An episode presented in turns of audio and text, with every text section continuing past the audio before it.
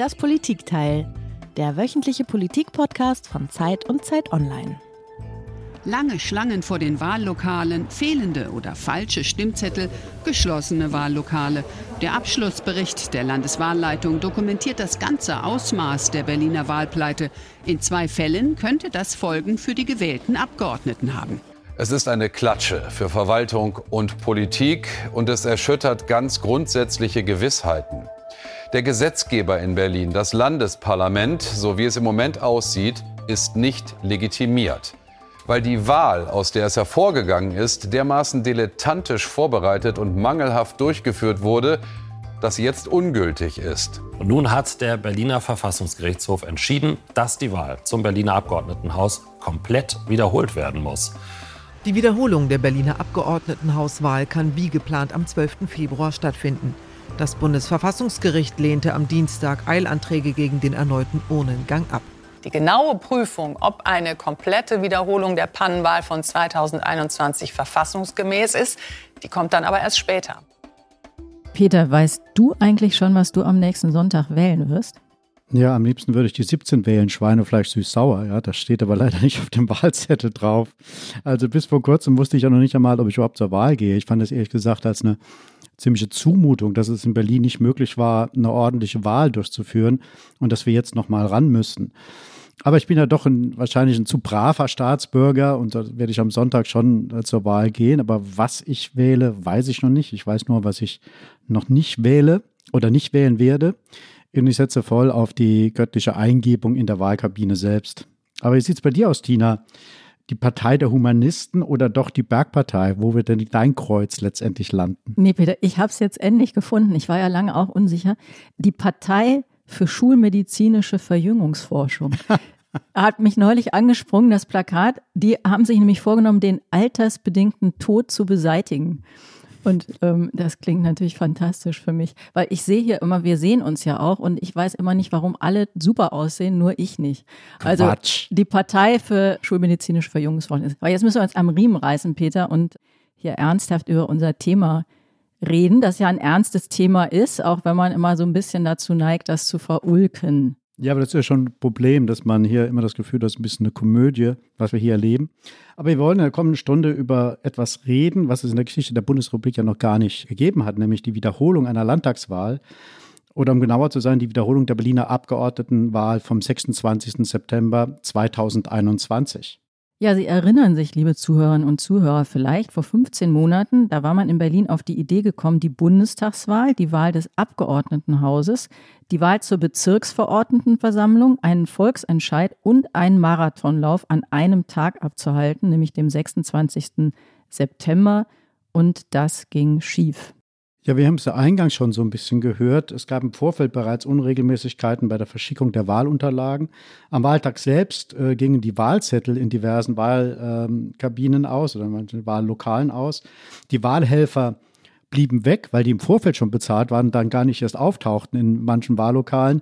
Dadurch wurden die Wahllokale auch äh, zwischenzeitlich mal geschlossen. Die Zeit für die Stimmabgabe war viel zu knapp berechnet, sodass sich vielerorts, wie wir ja eingangs auch gehört hatten, äh, lange Schlange bildeten und viele Wähler erst weit nach 18 Uhr, dem offiziellen Ende der Wahl, abstimmen konnten. Meine Frau zum Beispiel hat um Viertel nach sieben abgestimmt, als das Ergebnis eigentlich schon feststand.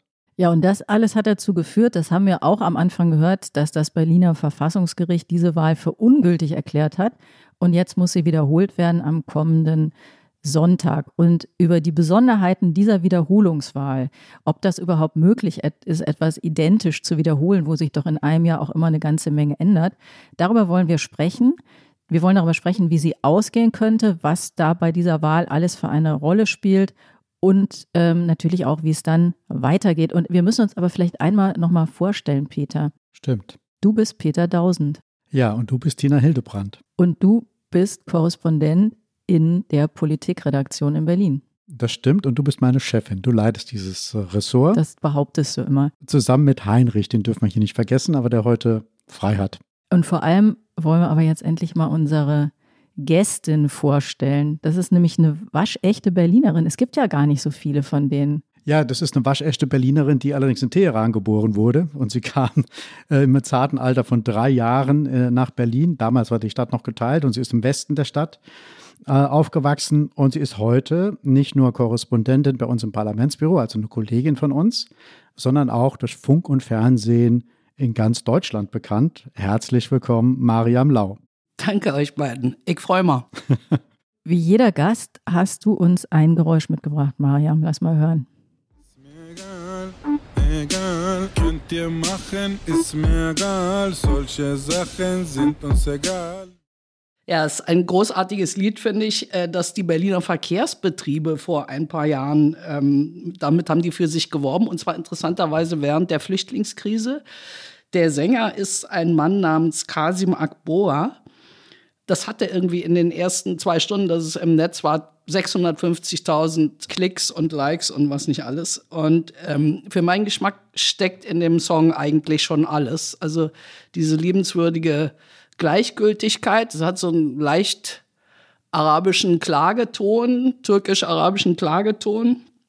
Und äh, diese Gleichgültigkeit, die macht Berlin ja irgendwie, hat Berlin, glaube ich, so ein bisschen in die Lage gebracht, in der es jetzt ist. Man fühlt sich da wohl, niemand, es ist alles okay, wie du auftrittst und so weiter. Und die tragische Seite, die das hat, kann man aber an dem Akboa selber auch erzählen. Der hat sich nämlich ähm, 2017 das Leben genommen. Also es war offenbar doch nicht alles so egal. Gleichgültigkeit ist, glaube ich, ein ganz gutes Stichwort für das, was wir jetzt als ersten O-Ton mal hören wollen.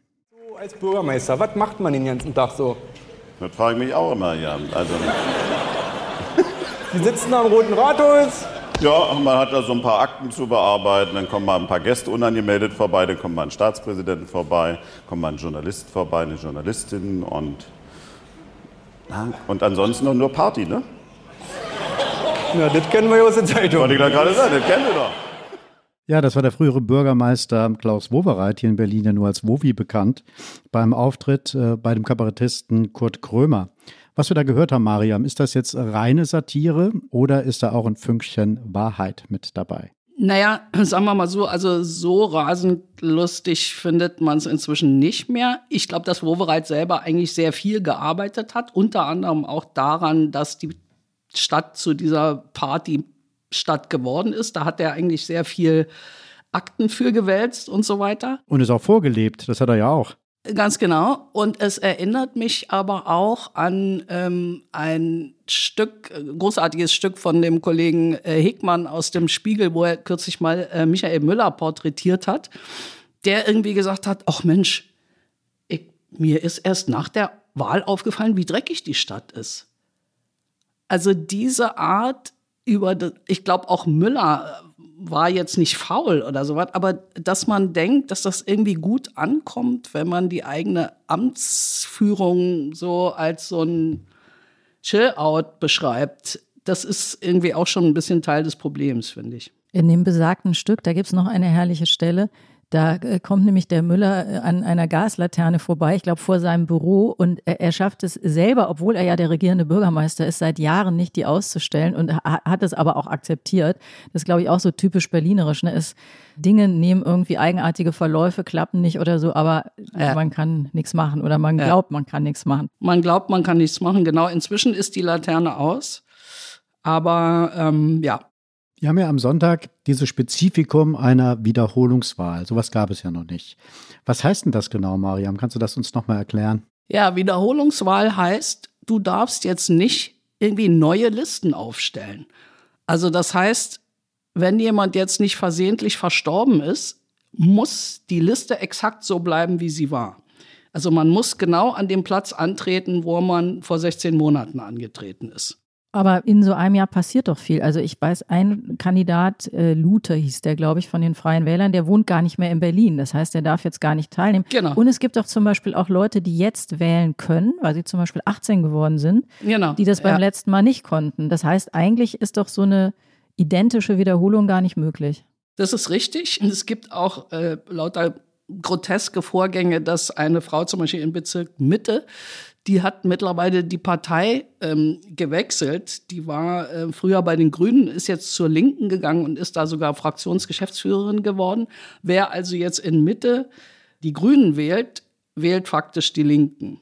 Also sie steht wieder auf dieser Liste. Ganz genau. Genau. Ganz genau. Und steht das irgendwie dabei? Nee, das steht. Nö, hm. nö, das kannst du wissen oder Nicht. du hast Pech gehabt. Okay. Weiß man denn, also wie viele Leute weggezogen, also wie viele Kandidaten, die damals gewählt wurden, weggezogen sind oder mittlerweile verstorben sind? Also, dass man eine Wiederholungswahl hat, die ja dann doch keine sein kann. Ja, also ähm, die Kollegen vom Tagesspiegel haben irgendwie 25 komplett absurde Fälle zusammengetragen. Das kommt einem jetzt nicht so viel vor, aber für eine Wahl, bei der ja eigentlich alles sitzen muss, ist es schon. Aber also das kostet uns jetzt 40 Millionen der Spaß. Und es gibt 43.000 Wahlhelfer. Das waren beim letzten Mal sehr viel weniger. Diesmal bekommen sie nachher 240 Euro, weil das letzte Mal offenbar wirklich sehr oft vorgekommen ist, dass man dankend das Geld genommen hat und ist dann in die nächste Kneipe verschwunden und so. Also, das soll jetzt mal klappen. Mariam, eine der größten äh, Fragen, die im Moment immer heftig hin und her verhandelt werden, ist ja eigentlich genau die, wir haben am Anfang so ein bisschen drüber gescherzt, ob das überhaupt stimmt. Also Berlin, du schreibst das in einem Text jetzt für die Zeit, gilt weiterhin als Failed State. Das könnte aber ja selber wieder so ein Klischee sein, was sich verselbstständigt hat.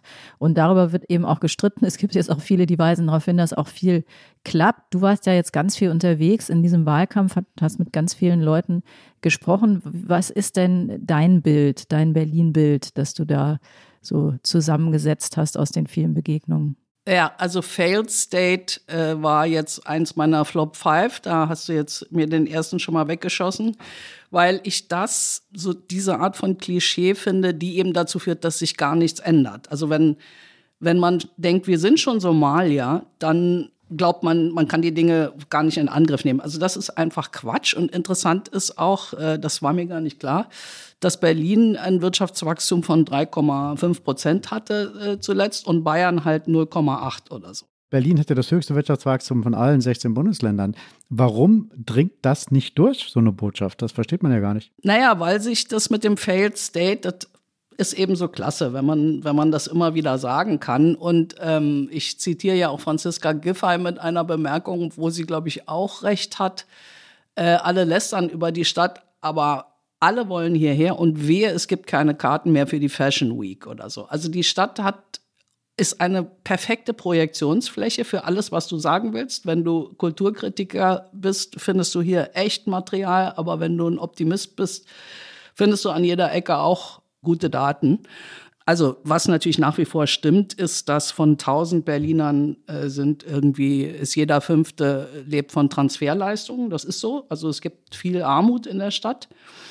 Es gibt sowas, was ich eine echte Bildungsmisere äh, nennen würde. Das alles gibt es. Ähm, es gibt eine gewisse, finde ich, so mh, hm, da kommen wir ja vielleicht noch drauf, wirtschaftsfeindliche Haltung. Also es gibt viele Leute, die gar nicht unbedingt das instinktive Interesse daran haben, dass es brummt. Also ich erinnere mal daran, dass Google irgendwie ähm, hier mal eine Niederlassung eröffnen wollte und dagegen gab es solche bitteren Proteste, dass sie das Projekt aufgesteckt haben. Aber die Daten sind, wie gesagt, gemischt. Also was Giffey hervorhebt, oft, ähm, da hat sie, glaube ich, auch nicht ganz unrecht. Und Lederer hat das auch im Gespräch mit mir nochmal betont, dass sowohl die Flüchtlingskrise, also die neue jetzt mit 300.000 Ukrainern, die plötzlich auf der Treppe standen, als auch ähm, die Energiekrise, da waren die Berliner schneller und effizienter als anderswo. Die Frage, die sich dann nur aufdrängt, ist, äh, ja, okay, Berlin kann Krise, aber kann es eben auch normal. Hm. Wie hast du denn die Stimmung wahrgenommen jetzt? Also du warst ja jetzt viel unterwegs. Sind die Berliner eigentlich äh, genervt von dieser Neuwahl? Sind die genervt von ihrer Stadt? Oder was hast du so für einen Eindruck? Ja, ja, also äh, da, dass du nimmst so ein bisschen mein Fazit äh, vorweg, aber also ich habe das Gefühl, dass es mit diesem ist mir egal das ist jetzt so ein bisschen vorbei. Ich, ich habe noch nie einen Wahlkampf erlebt, in dem sowas wie eine Verwaltungsreform ein echter Wahlkampf-Hit ist. Also jeder muss sich dazu äußern. Jeder, der hier kandidiert, muss sich dazu äußern, wie willst du das mit dieser Verwaltung in den Griff kriegen? Und die Leute haben die Nase voll und wollen dass sich jetzt was ändert. Und das finde ich ein super positives Zeichen. Also wahrscheinlich werde ich von der Wahlbeteiligung widerlegt werden, von der alle damit rechnen, mhm. dass sie sehr niedrig ist und so. Aber mein Gefühl ist, die Leute haben genug, aber nicht auf so eine total, also manchmal schlägt dieses Gefühl ja so in Hass auf die Politik um oder so. Man ist genervt, aber jetzt nicht so komplett abgewandt ist mein Gefühl. Aber ich, man muss sagen, ich habe jetzt hauptsächlich auch mit Politikern geredet und nicht mit sogenannten Menschen. Das hat Carlotta ja dankenswerterweise gemacht. Und bei den Politikern fand ich, die sind halt echt müde, dass sie jetzt noch mal durch das Ganze durch müssen und noch mal einen frischen Eindruck machen und und die haben auch äh, also praktisch jeden Tag drei Treffen gehabt, wo sie von der Handelskammer und was weiß ich äh, zu fünft eingeladen wurden. Das heißt, die Giffey sagte zu mir, ich kann das, was der Wegner sagt, kann ich schon mitspielen. Also ich, ich könnte praktisch wie bei Heinrich Böll nicht nur zur Weihnachtszeit, ich könnte das ganze Stück selber aufführen und so. Sag nochmal, weil wir ja von vielen Nicht-Berlinerinnen und Berlinern auch gehört werden. Der Wegner, das ist der CDU-Spitzenkandidat. Ganz genau, ja. Sorry, der gerne genau, regieren das, möchte demnächst. Ja, Genau.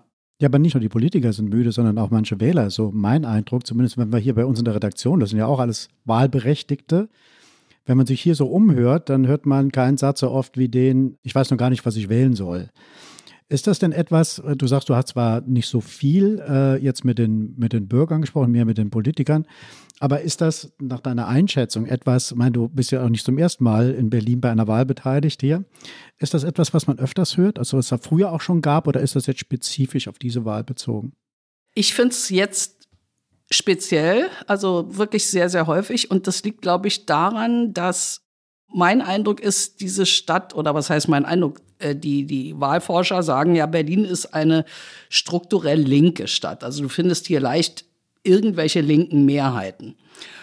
Und weil jetzt aber die Unzufriedenheit so groß ist, müssen die Leute irgendwie, guckst du dich nach einer Alternative um.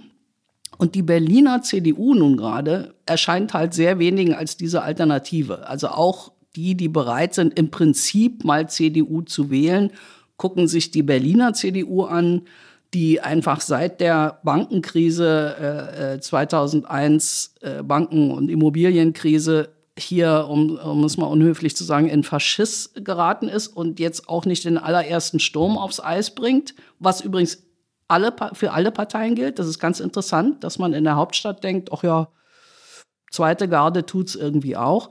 Also es fällt den Leuten schwer, CDU zu wählen. Wenn die jetzt hier einen Kandidaten hätten wie früher mal Weizsäcker oder es war im Gespräch Jens Spahn. Friedrich Merz hat versucht, Jens Spahn äh, hier der Partei, wie soll ich mal sagen, überzuhelfen. Einfach einen eloquenteren, großstädtischeren äh, Mann.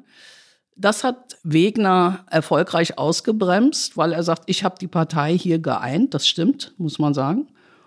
Das lasse ich mir jetzt hier nicht wegnehmen ist ja spannend mit dem Spahn. Hätte der Spahn, der hätte das gemacht, meinst du? Der hätte das gemacht. Der mhm. hätte das sehr gerne gemacht. Das ist äh, die, das ist aus einer Runde von Charité-Chefärzten, da ist die Idee entstanden. Also die wollten eigentlich Grütters und Grütters hat gesagt, mir folgt die Partei nicht, das machen die nicht. Monika Grütters, nochmal kurz für alle. Monika Grütters, genau. die frühere Kulturstaatsministerin, das machen die nicht, aber wir wir fragen mal den Jens. Und da hat der Jens gesagt, ich mache das, aber nur, wenn Wegner mich öffentlich drum bittet. Und Wegner hätte auch Parteivorsitzender bleiben können und so weiter.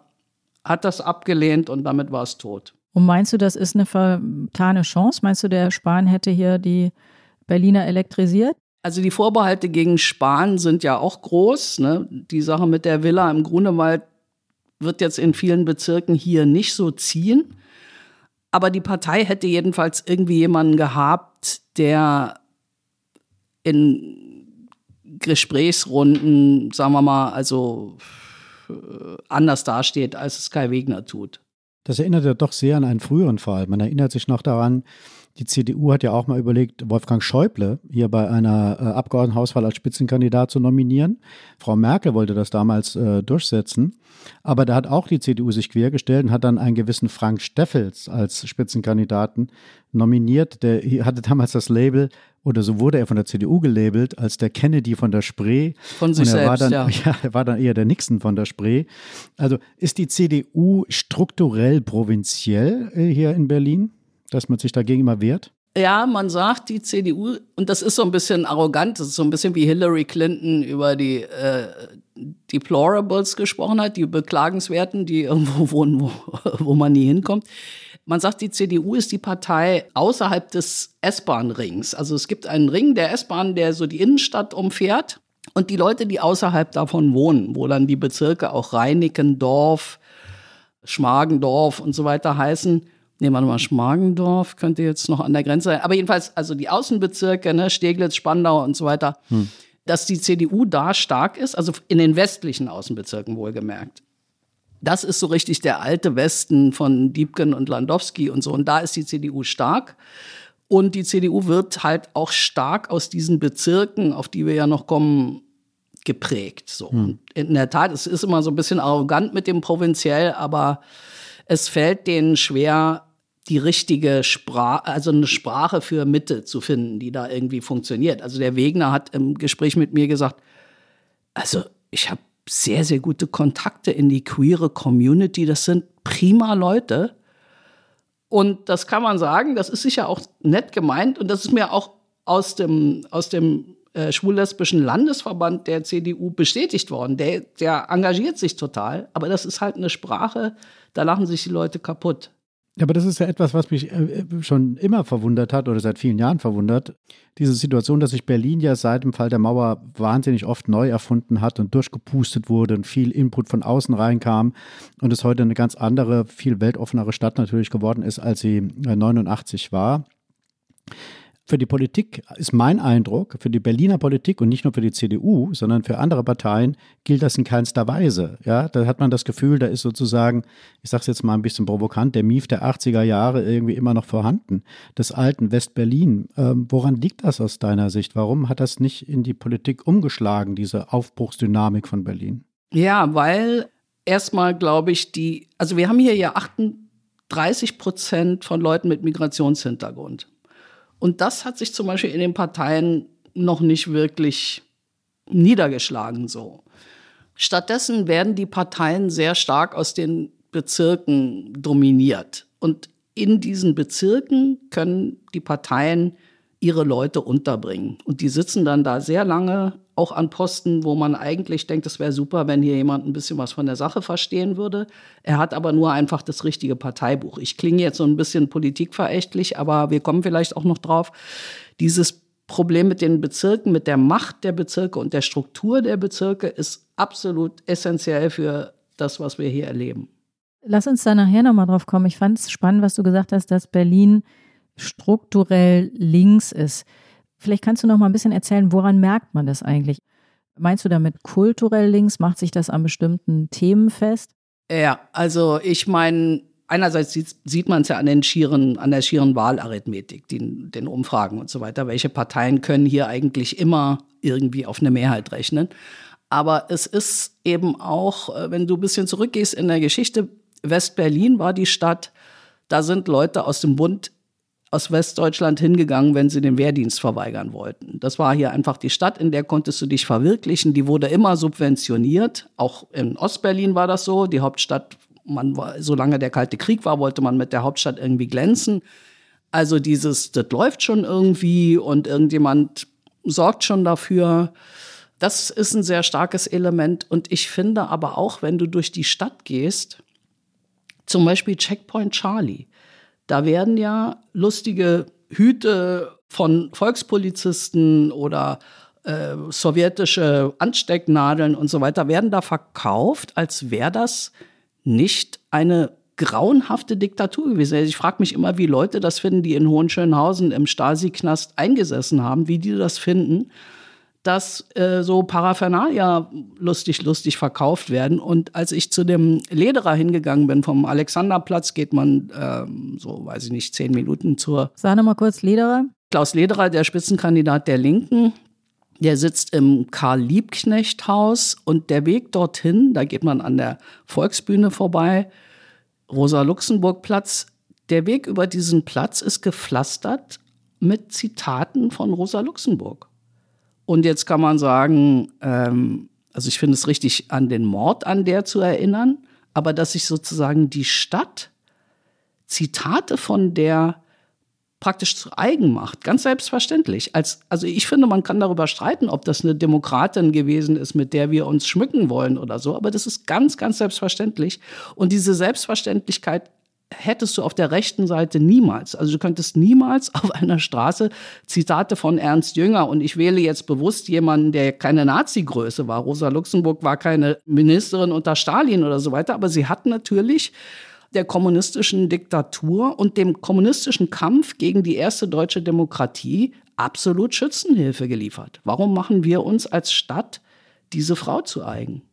Ja, aber das macht man doch nur eigentlich im Ostteil der Stadt, ist mein Eindruck. Also die Linke macht das natürlich und im Osten ist das, gehört das, ich weiß nicht, wahrscheinlich zu dem Gefühl, wir müssen Identität bewahren, auch gegen diesen äh, ja, kulturellen Priorität des Westens gegenüber dem Osten. Wir müssen uns an dem festhalten, was auch mit uns in der Vergangenheit noch verbunden ist. Im Westen ist es doch eigentlich ganz anders, also meiner Beobachtung nach. Äh, da ist ja, glaube ich, so die, was dazu beiträgt, dass es so eine linke Mehrheit, strukturelle linke Mehrheit in Berlin gibt, durch den Zuzug vieler Leute ähm, nach 89, die eher so dem grünen Milieu angehören. Und das trägt, glaube ich, doch sehr stark dazu bei, dass es für die CDU heutzutage sehr schwer geworden ist, in Berlin erfolgreich zu sein, würde ich mal sagen. Ja, das ist richtig, aber auch das grüne Milieu hier ist ein sehr linkes Milieu. Also die ähm, Grünen sind, haben äh, in ihrer Gründungsphase haben sich sehr stark gespeist aus Leuten, die halt nicht mehr mit der DKP oder mit, mit anderen linken Parteien äh, nicht mehr zurechtkamen, da einen Bruch gemacht haben, auch einen vollkommen also plausiblen Bruch. Aber der Grüne Landesverband ist sehr viel linker als der zum Beispiel von Baden-Württemberg oder so. Also ein Winfried Kretschmann würde hier nicht von der Partei gewählt. Das hast du schon ein paar Mal die Bezirke erwähnt, wie wichtig die sind. Kannst du das noch mal ein bisschen auseinanderdröseln? Warum machen die, macht sozusagen diese Struktur dieser Bezirke, warum macht die auch das Regieren so schwer? Oder worin liegt deren Bedeutung? Ja, genau. Also man, man muss sich ja klar machen, dass die Bezirke in Berlin, das sind deutsche Großstädte. Ne? Also Neukölln hat, glaube ich, 400.000 Einwohner oder so. Also es ist schon sinnvoll, dass die eine eigene Verwaltung haben. Aber schon am Anfang, als also der Zusammenschluss dieser vielen kleinen Städte zu Berlin anstand in den 20er Jahren, 1920 gab es das erste Berlin-Gesetz, schon da gab es einen sehr starken antipreußischen Affekt. Also wir wollen hier nicht in Spandau oder so Wilmersdorf oder so, die haben sich dagegen gewehrt, äh, dass irgendwie die Preußen sie dominieren. Und deshalb hat man, um dieses Groß-Berlin überhaupt zusammenzufügen, denen zugestanden, okay, ihr kriegt eine weitgehende Eigenverwaltung, Selbstverwaltung. Unter den Nazis ist das dann zentralisiert worden und die Alliierten wollten natürlich dem wieder äh, gegenarbeiten und haben diese Dezentralisierung und Stärkung der Bezirke wieder eingeführt und unterstützt. Der Witz ist jetzt, also eine Selbstverwaltung in einer gewissen Weise ist ja sinnvoll. Also, dass die, dass ein Bezirk sagt, hier muss ein Fahrradweg hin, äh, das, äh, das leuchtet ja ein. Nur obendrein ist der Witz auch noch, dass die entscheidenden Stellen, die Stadträte, werden nach Proports bestimmt. Also nicht nach Mehrheiten, das sogenannte politische Bezirksamt wäre das, ne? also wer die Mehrheit hat, regiert, sondern jede Partei nach, je nach ihrem Schlüsselanteil an äh, Wählerstimmen stellt da einen Stadtrat. Das heißt, äh, die Opposition ist immer auch an der Regierung beteiligt. Und dass die dann kein Interesse daran haben, dem Senat zum Erfolg zu verhelfen oder auch nur dem Stadtrat nächste Tür, das ist ja klar. Und wenn du dir dann noch vor Augen hältst, dass du für eine Sanierung einer Schultoilette vier Behörden konsultieren musst, die dann vier verschiedenen Parteien angehören, dann weißt du, warum vieles so lange dauert. Ja, also würdest du sagen, dass Berlin zu regieren viel schwieriger ist, als ein normales Bundesland zu regieren? Ja, das ist sehr schwierig durch diese Konstruktion. Und der Witz ist jetzt, dass am Dienstag, als wir gedruckt wurden, hat der Senat äh, erstmalig seit wirklich äh, praktisch 20 Jahren oder so sich auf Eckpunkte einer gewissen Reformen verständigt. Also wenn zum Beispiel ein Schritt hin zu ähm, einem politischen Bezirksamt, mehr Fachaufsicht durch den Senat, aber eben auch mehr Eigenständigkeit für die Bezirke in anderen Bereichen und dass einfach klarer ist, wer ist eigentlich verdammt nochmal für was zuständig. Wenn sie das schaffen und, und dass sie es wenige Tage vor der Wahl zu dritt noch hingekriegt haben, also ich hätte nicht dran geglaubt, äh, das hat mich schon beeindruckt. Du meinst zu dritt jetzt den Senat, also oder, oder die Regierung? Wie meinst du mit zu die, dritt? Die drei Regierungsparteien, genau, SPD, Grüne und ähm, Linke, haben das letzten Dienstag noch zusammen beschlossen. Und wenn ich noch eine Sache kurz sagen darf, das letzte Mal, dass das möglich war, eine größere Reform vorzunehmen, war, als die CDU hier satte Mehrheiten hatte. Und da haben die die 23 Bezirke zu 12 zusammengelegt. Und da hat mir eine erzählt, die dabei war, dass das so war, dass die Befürworter auf der Versammlung aufstehen mussten, damit man die Verräter sieht und fotografieren kann. Herr Wowereit, lassen Sie uns noch ein bisschen politisch werden. Oh. Äh, Sie haben gesagt, äh, der Spruch von Ihnen, Berlin ist arm, aber sexy. Mhm. Haben Sie da eigentlich Schlag im Nacken für gekriegt von irgendeiner Seite aus oder so? Das kann ja nicht sein. In Berlin kriegt man nie Schläge im Nacken von irgendeiner Seite. Nein.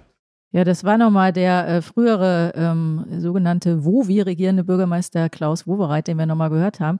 Und ähm, das, was er da so lustig sagt, man kriegt nie Schläge in den Nacken, das ähm, könnte man auch übersetzen mit, es muss nie einer Verantwortung übernehmen. Es gibt einen BER, der äh, irgendwie ewig gedauert hat, bis er fertig geworden ist. Und es gibt ja jetzt diese Wahl, darum sprechen wir ja darüber, die wiederholt werden muss. Hat denn dafür eigentlich mal jemand Verantwortung über, übernommen? Nee. Nein, also das praktisch erste Wort, was Franziska Giffey dazu gesagt hat, war, ich war noch nicht in charge. Ich hatte keine Verantwortung. Und der Mann, der Verantwortung hatte, nämlich Andreas Geisel, der war damals Innensenator, der wäre zuständig gewesen und der, die Landeswahlleiterin. Äh, und der Andreas Geisel hat gesagt, äh, was nützt es denn, wenn ich jetzt zurücktreten würde?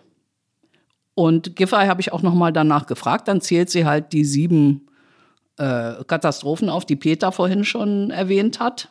Mich erinnert vieles in Berlin. Ich weiß nicht, wer das so alles von unseren Hörern mitgekriegt hat. Es ist ja im Dezember, Mitte Dezember, ist ja ein riesiges Aquarium explodiert mit ähm, 1,5 Millionen Litern. Also jetzt, ich lache jetzt, aber 1,5 Millionen Liter Wasser, unfasslich schöne äh, Zierfische, ich sage nur äh, Nemo, äh, Clownfische und so weiter, äh, Silberflossen und wie sie alle heißen, haben sich praktisch vor die Gedächtniskirche ergossen. Da hatte, konnte jetzt die Politik nichts dafür.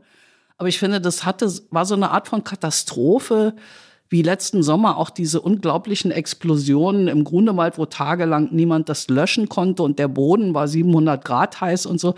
Also diese Verantwortungs wie gesagt, das waren beides jetzt Dinge, da kann die Politik so unmittelbar nichts dafür, aber man hat eben das Gefühl, das kann sehr leicht auch mal in eine Katastrophe abrutschen. Jetzt ist zum Beispiel die U2 seit für Monate und seit Monaten zum Teil nicht, also eine ganz zentrale äh, U-Bahn-Linie, nicht mehr befahrbar und äh, muss äh, Ersatzverkehr, weil der Boden sich abgesenkt hat. Es gibt Bauarbeiten am Alexanderplatz und ich kann mir einfach nicht vorstellen, dass man das bei sorgfältiger Planung nicht hätte vermeiden können. Da fahren Hunderttausende von Leuten täglich mit dieser Linie. Und also, dass jetzt die Bahn auch so schlapp macht an so vielen Stellen, das war halt sowas, da konnte man sich immer noch so einigermaßen drauf verlassen. Das ist auch sowas, was die Leute wahnsinnig ärgert. Das hört man sehr, sehr viel.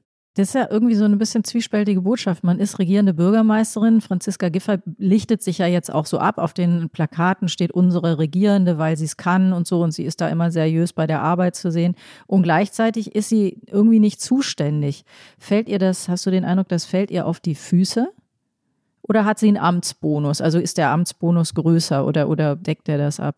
Also ihre persönlichen Werte sind gut. Ich habe erst eine Umfrage gesehen, wo der äh, Kai Wegner mal vorne lag, weil sie eben den Eindruck macht von jemandem, der anpackt. Sie hat diese 16 Jahre Neukölln auf dem Buckel und so, man traut der schon vieles zu.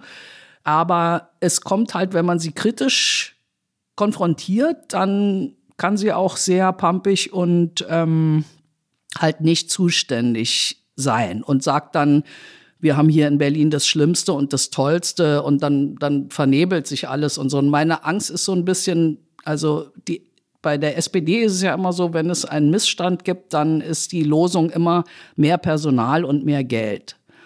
Und ein 29-Euro-Ticket für alle und Kita frei für alle und diese Gießkannen. Also man, so, das, ähm, das ist so ein Problem, da kann die da ist die Giffey in meinen Augen halt auch ja, stark in so sozialdemokratischen Denkweisen verhaftet und so. Ich will nur noch einmal letztendlich so zugespitzt nachfragen zu dem, was du vorhin auch über die, jetzt in Verbindung mit Giffey auch äh, gesagt hast, über das kulturelle Linkssein von Berlin. Ist denn die Stadt in Teilen unregierbar? So wird sie ja oftmals dargestellt. Also ist Berlin in Teilen unregierbar, weil sie strukturell links ist? Also sagen wir mal so, als Linker würde ich mal sagen, hast du ja eine gewisse natürliche Skepsis gegenüber Hierarchien. Du bist tendenziell anti-autoritär. Also ich kann mir keine andere deutsche Stadt vorstellen, in der du eine Mehrheit für Enteignungen findest. Ich wüsste wirklich keine, könnt ihr euch eine Großstadt vorstellen, was weiß ich, also ich glaube nicht mal in Köln oder hm. ganz bestimmt nicht in Hamburg, sicherlich nicht in München. Also Berlin ist die einzige Stadt, wo du sowas hinkriegst und also was ich immer schlagend finde, ist, wir haben ja einen Mangel, uns fehlen 300.000 Wohnungen mindestens in Berlin. Es gibt aber gleichzeitig dieses riesige Tempelhofer Feld, früher äh, der Flughafen. Das ist eine Größe von, ich glaube, 450 Fußballfeldern, die einfach mal unbebaut bleiben, weil man da chillen und Radfahren und so weiter. Und das ist für mich typisch Berlin. Es darf nicht gebaut werden dort. Im Gegenteil, aber man redet über Enteignung. Und das finde ich, das ist halt, das ist so ein bisschen für mich typisch Berliner Gemütslage.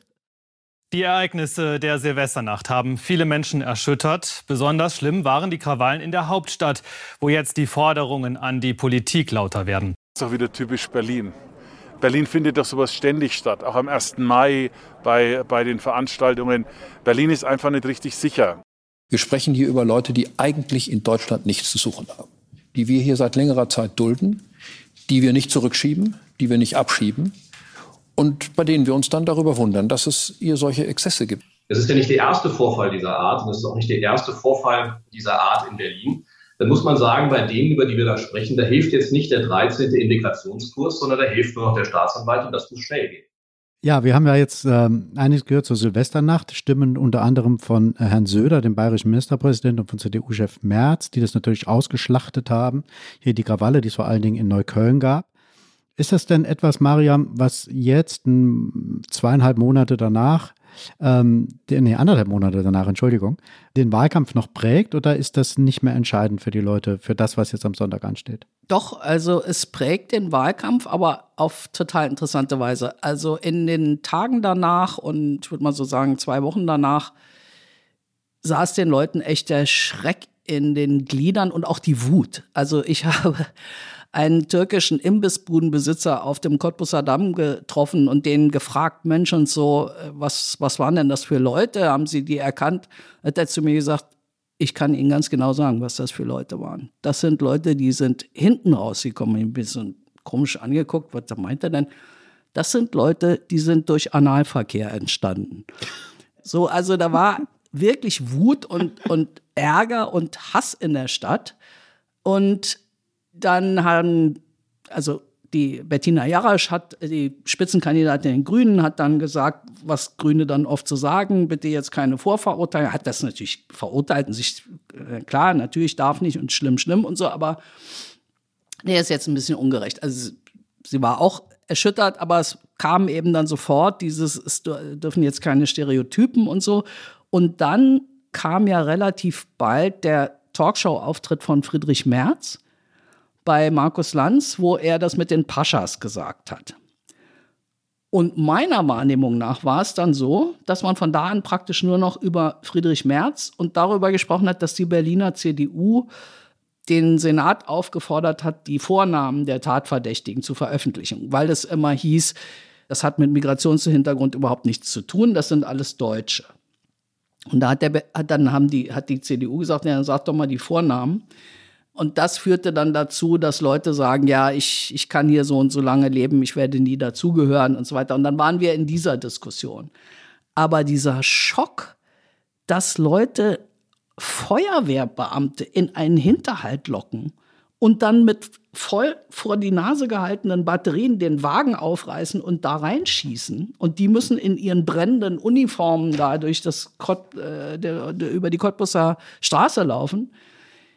Also ich mich äh, beschäftigt das immer noch. Ja, aber die Frage ist ja, die Frage ist ja, du hast das jetzt so ganz interessant unterschieden. Also es gibt auf der einen Seite gibt es den Schock, das was natürlich der CDU, würde ich mal sagen, nutzen könnte. Auf der anderen Seite gab es dann diese Gegenreaktion nach den Äußerungen von Merz, was ja das linke Milieu mobilisiert hat. Also wem wird das letztendlich am Wochenende nutzen? Was ist da deine Prognose?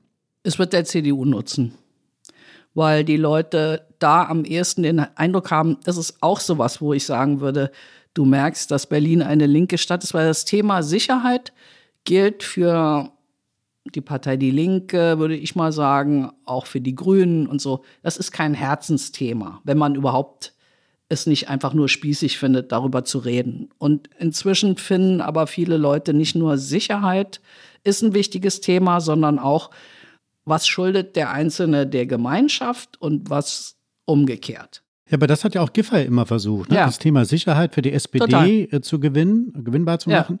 Aber ist dir das gelungen oder, durch, oder ist das durch die Ereignisse der Silvesternacht äh, wieder zunichte gemacht worden? Naja, also die macht definitiv nicht den Eindruck, dass alles egal ist, so.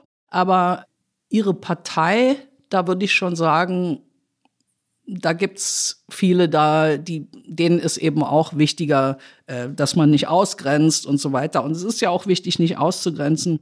Der CDU fällt es eben schwer. Der, der Wegner schafft sich das jetzt so langsam drauf zu sagen, das sind unsere Jungs. Also das ist ein, ein Punkt, den die Bettina Jarasch, finde ich, zu Recht macht.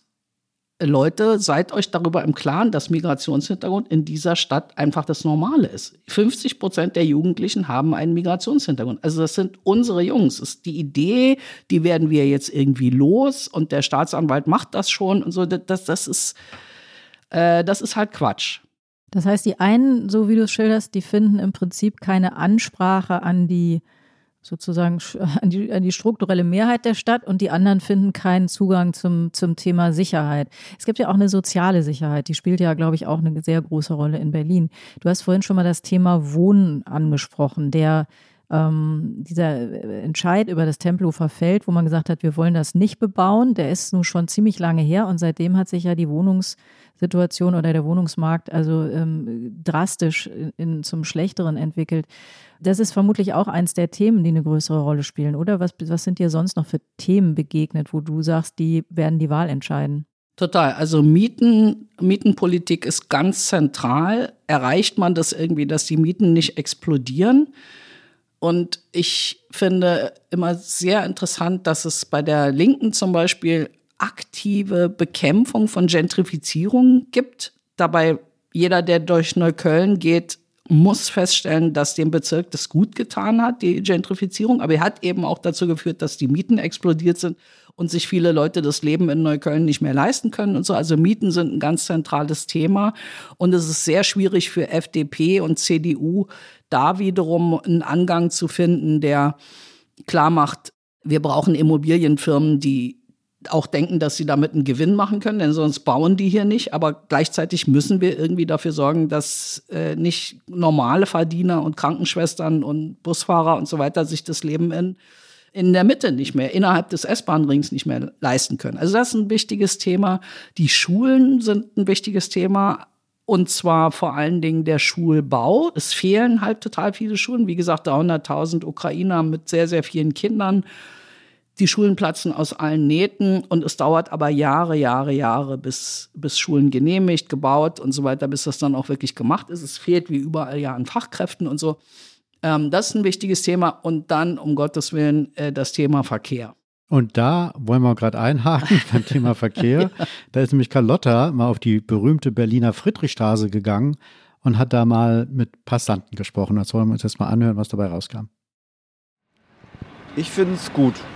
Ähm, es ist nötig, weil äh, eigentlich das Auto das dominierende Verkehrsmedium ist und das sollte in Zukunft geändert werden. Um, I think that's a great project for uh, to make this street as a pedestrian area because I think that the circulation here was quite rough and that's why yeah it, it's good. Ist schon zukunftsweisend. Also man müssen ein bisschen weg vom Auto und mehr auf Fahrrad und Lastkraft und zu Fuß und öffentliche Verkehrsmittel. Deswegen wäre es wahrscheinlich gar nicht so schlecht, die Straße oder die Zone ein bisschen zu beruhigen. Ja, Carlotta, du warst in der Friedrichstraße, hat Peter schon gesagt. Und ähm, du musst uns aber, glaube ich, uns und den Hörern und Hörern einmal erklären, worum geht's da? Also da haben Leute jetzt darüber gesprochen, dass das Auto nicht mehr Vorrang haben soll. Was ist da los in der Friedrichstraße und äh, wofür steht die? Genau, also die Friedrichstraße ähm, wurde 2020 verkehrsberuhigt. Das war ein Projekt der Grünen. Es war erstmal nur ein Experiment und wurde dann aber so zu dem Aushängeschild von der Frau Jarasch. Und ähm, dann gab es aber ein ewiges Hin und Her. Also dann war sie irgendwie, sie war geschlossen für alle, also sozusagen nur für die Fußgänger offen. Erst durften auch nicht Fahrradfahrer durch, dann durften Fahrradfahrer auch durch, dann durften wieder also auch Autos ähm, durchfahren und so weiter und so fort. Es gab aber irgendwie nie so eine Einheitlichkeit, also weil es halt immer so ein Hin und Her gab. Es gab Klagen dagegen, die CDU das überhaupt nicht eingesehen hat, was das jetzt bringen soll und diese Symbolpolitik eben ja verhindern wollte.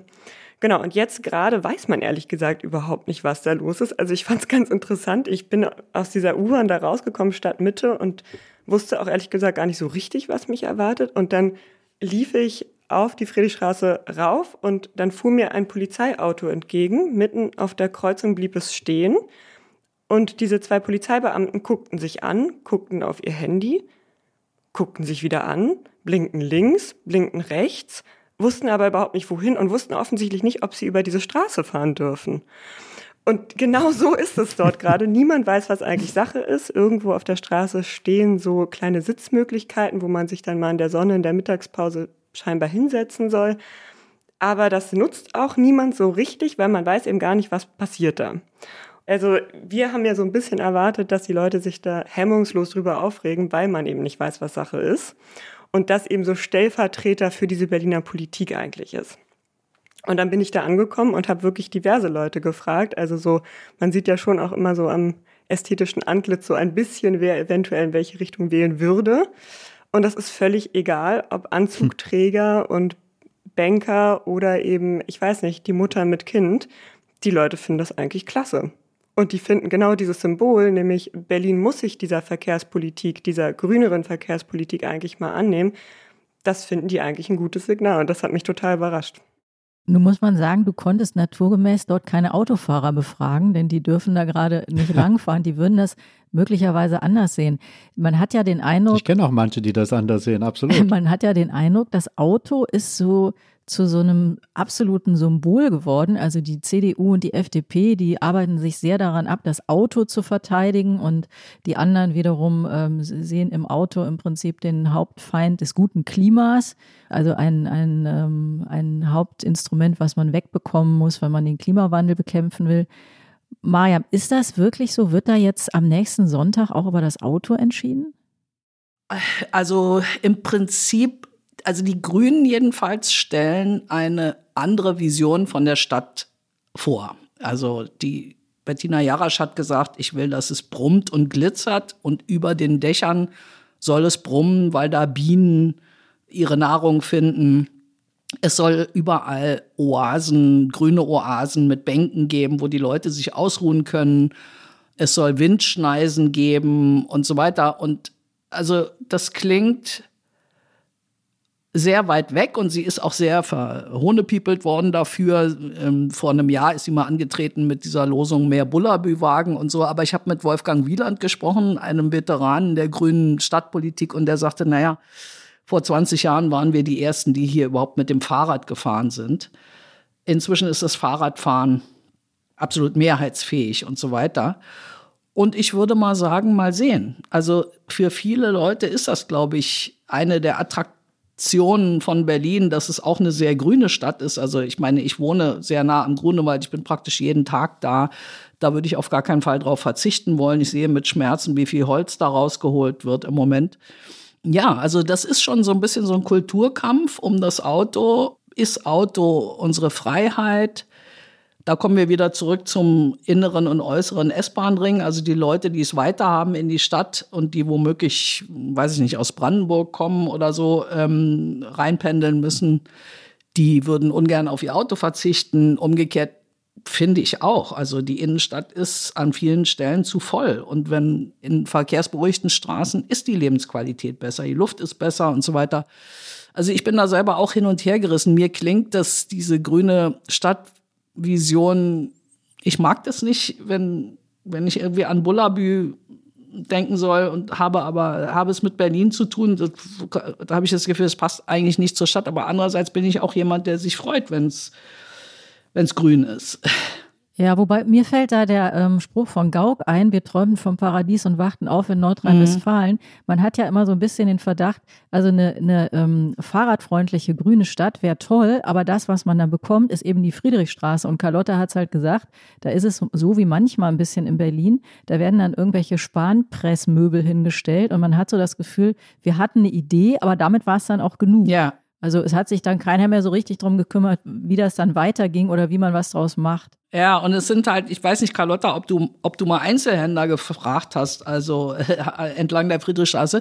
19 von denen mussten aufgeben, weil, weil es einfach tot ist da. Also es ist nicht wahnsinnig attraktiv. Leute setzen sich da nicht hin. Jetzt ist es auch zu kalt natürlich. Ähm, die Jarasch sagt, äh, demnächst kommen da Pflanzen hin und so weiter. Also vielleicht wird das irgendwann mal besser aussehen. Im Moment ist es so, dass das alles da vor sich hin modert so ein bisschen. Und ähm, es einfach total konzeptionslos wirkt. Und äh, sie hält jetzt da aber total dran fest. Und das wirkt halt ähm, wie so eine gewisse Halsstarrigkeit und so. Und äh, das wird ihr, glaube ich, nicht sehr viel nützen. Aber wie, wie, gesagt, also es gibt viele Leute, die wollen, dass die Stadt grüner wird. Ja, und ähm, da werden wir mal sehen. Ja, aber ich glaube, ich glaube, sie geht ein ziemliches Risiko, mhm. also sich sozusagen äh, die Autofahrer zum Feind zu machen, zugespitzt formuliert. Vor allen Dingen werden das die ihre Kontrahenten ja so darstellen, das tun sie auch im Wahlkampf, dass das eine Anti-Auto-Partei ist, das ist vielleicht auch übertrieben. Aber wir wollen mal auf die aktuellen Umfragen noch vielleicht mal kurz eingehen. Das ist ja ganz interessant, wie ich finde, weil die CDU hält ja da ihren Vorsprung, also wobei die Umfragen auch ziemlich unterschiedlich sind. Der Vorsprung ist mal drei Prozentpunkte, mal ist er sechs oder sieben. Das schwankt da ziemlich. Äh, wir hatten ja in den letzten Landtagswahlen und auch bei der Bundestagswahl ja einen Trend, dass auf den letzten Metern immer die Stimmen zu der Person gehen, die das höchste Ansehen genießt oder den, den höchsten Beliebtheitswert hat. Das ist in Berlin ganz eindeutig, wenn man den Umfragen Glauben schenken darf, ähm, Franziska Giffey. Glaubst du, Mariam, dass das auch nochmal passiert oder ähm, gibt es momentan eher doch eine Tendenz, dass die CDU ihren Vorsprung auch halten kann? Wie würdest du das einschätzen?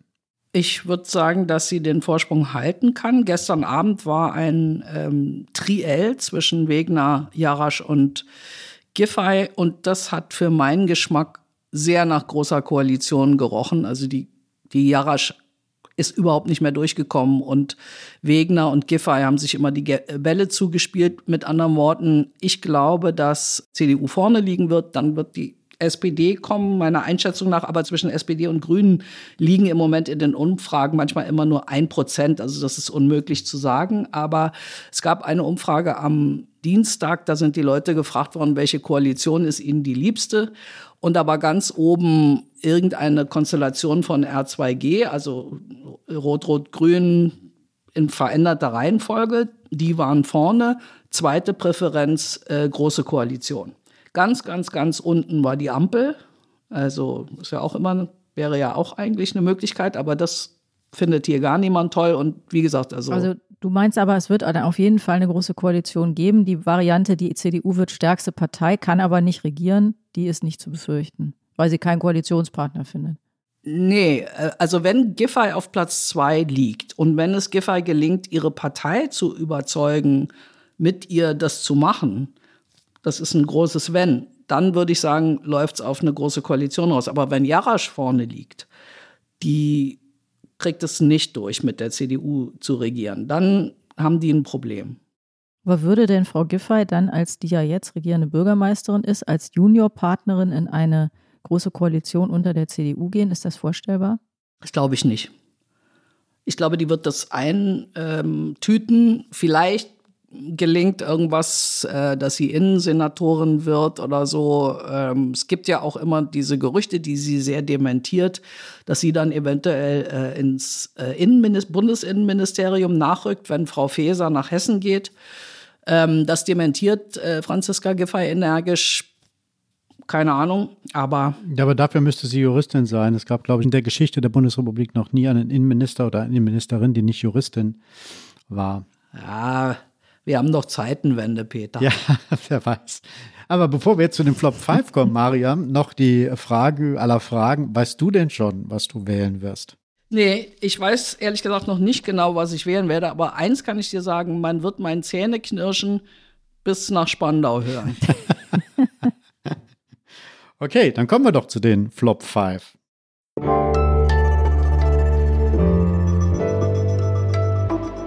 Die Flop 5. Ja, meine Flop 5, genau. Also als erstes, äh, da hatten wir ja schon drüber gesprochen, Failed State. Es ist ja total interessant, dass das Berlin-Bashing, das ist ururalt. Also ähm, es gibt von Goethe gibt es irgendwie von Schopenhauer Verachtung für Berlin und so weiter. Von Adenauer ist ja überliefert, dass wenn er nach Berlin fuhr, dass er dann immer beim, nach dem Überqueren der Elbe den Vorhang zugezogen hätte, damit er die asiatische Steppe nicht sehen muss. Also äh, ähm, das ist ein Genre, mit dem sich Leute irgendwie ihr Mütchen kühlen und so. Und das, ähm, das nervt mich, weil es so ein bisschen heißt, Failed State, wir sind Somalia, dann brauchen wir auch gar nichts weiter zu machen. Mein zweiter Flop ist Babylon. Also Berlin als Babylon, als verruchte Kokainisten, also 20er Jahre, hm. Berlin, Kokainisten, äh, alles fährt zur Hölle, Juhu und so weiter, das hasse ich. Äh, da führt ja eine direkte Linie von dort zu Christiane F. Da geht, geht das praktisch immer weiter. Wenn ich nach Weimar, wenn ich die Weimarer Republik angucke, finde ich viel interessanter, wie Friedrich Ebert diesen Laden zusammengehalten hat, als ob Anita Berber Tänze des Lasters und so, das kannst du mir alles schenken. Trotzdem ist die Fernsehserie sehr gut, wie ich finde. Ja, sicher. Die Leute finden das klasse, aber die Leute finden ja vieles klasse und da werde ich nicht gefragt. äh, so, warte, Moment, jetzt muss ich hier Der mal dritte, gucken. du musst uns jetzt Der dritte, dritten mein schenken. dritter. So, Berlin ist auf Sand gebaut. Hier hat nie irgendwas geklappt. Das hat ein sehr geschätzter Kollege von mir neulich ähm, bei uns geschrieben. Also auf Sand gebaut stimmt, aber ein bisschen, Das oder? stimmt. Ja. Auf Sand gebaut Der stimmt. Boden ist sehr sandig hier. geologisch, aber äh, hier hat nie irgendwas geklappt. Da fällt mir ein Spruch von dem britischen konservativen Theodore Dalrymple, ein Pseudonym, ein, der mal gesagt hat, wenn du einen Linken auf einen Missstand ansprichst, dann sagt er immer als erstes, das ist nicht so, dann das war schon immer so und als drittes, it's good for you. Ja, also das ist für mich eine Ausrede, die jetzt nicht mehr zählt. Flop 4. Genau, arm aber sexy hatten wir schon. Nee, hatten wir noch Ähm, nicht. Noch nicht so richtig. Naja, wir hatten den Spruch, aber wir wussten noch nicht, Ja. dass es ein Flop ist für dich. Warum ist es ein ja, Flop? genau. Ja, weil es halt diese, es ist eine, eine Entschuldigung. Es ist nicht toll, dass die Stadt arm ist. Und arm und sexy passt für mich überhaupt. Es ist nicht sexy, arm zu sein. Und es ist auch nicht sexy, dass Sachen nicht klappen. Und die verlorene Wahl ist nicht lustig. Und dass Wowereit nicht mit letzter Sicherheit zu sagen wusste, wann der Zweite Weltkrieg zu Ende war, das war auch nicht lustig. Es ist einfach nicht lustig. Mein was war es jetzt? Wo sind wir? Der fünfte fehlt noch, der letzte. fünfte. Einen hast du noch. Einen habe ich noch. Ja, äh, da ist mir aufgefallen, ein Plakat der Jusos, da steht, Rechtswählen ist so 1933. Hm. Das lasse ich mal jetzt einfach so da stehen. Wobei die Rechtswellen wahrscheinlich CDU mit einfließen, mit So. einschließen. So, alles, was Hm. rechts von der SPD ist, ist 1933. Und da finde ich, da haben wir ein Problem. Bist du sicher, dass die nicht dann das Rechtere von der CDU meinten? Nö, ich bin der Meinung, so wie die jetzt zum Beispiel über Friedrich Merz äh, zum Teil reden, ist das genauso gemeint. Okay, dann wollen wir zum Schluss, Mariam, äh, wollen wir ja, haben wir uns ja vorgenommen, immer was Positives in die Zukunft auszusenden. Also was macht uns allen Hoffnung, dass Berlin die tolle Stadt wird, auch politisch toll regiert wird, wie wir uns das alle wünschen? Ja, also ich bin gar nicht so hoffnungslos. Ich bin eigentlich ganz zuversichtlich, dass sich die Stadt um das mal mit so einem, in so einem Psychojargon zu sagen, selber mehr wertschätzt. Und dazu möchte ich ein Gedicht vortragen, ein Berliner Gedicht, in dem das meiner Ansicht nach, also das zu sich selbst kommen, äh, sehr gut dargestellt wird. Das heißt, ich sitze da und esse Klops, auf einmal Klops, ich kicke staune, wunder mir, auf einmal ist auf die Tür. Ich gehe raus und kicke, und wer steht draußen? Icke. Großartig, Mariam. Das ist äh, also ein perfekter Abschluss. Jetzt äh, sogar das Politikteil mit Gedicht. Das war es nämlich wieder, das Politikteil, der politische Podcast von Zeit und Zeit Online. Diesmal nicht nur aus Berlin, sondern auch über Berlin. Und ähm, wenn Sie uns schreiben wollen, können Sie uns wie immer erreichen, liebe Hörerinnen und Hörer, unter daspolitikteil.zeit.de. Schreiben Sie uns gerne Vorschläge für Themen, für Gäste. Machen Sie sich Luft, wenn Sie sich geärgert haben. Oder sagen Sie auch was Nettes. Gerne. Tja, und nächste Woche gibt es natürlich eine neue Folge von Das Politikteil. Moderieren werden das, äh, wenn ich jetzt richtig informiert bin, Ideana und Heinrich. Uns bleibt zum Schluss äh, natürlich noch uns zu bedanken bei den Pool Artists, bei Katja, Pia und Ole von Zeit Online. An Carlotta für ihre Umfrage und die Töne, die sie äh, gesammelt hat für uns. Und natürlich bedanken wir uns besonders bei unserer Urberlinerin aus Teheran, bei Mariam Lau. Vielen Dank, dass du da warst. Hat Spaß gemacht, danke. Mariam Icke-Lau. dann bis ein andermal. Bis dann. Tschüss. Tschüss.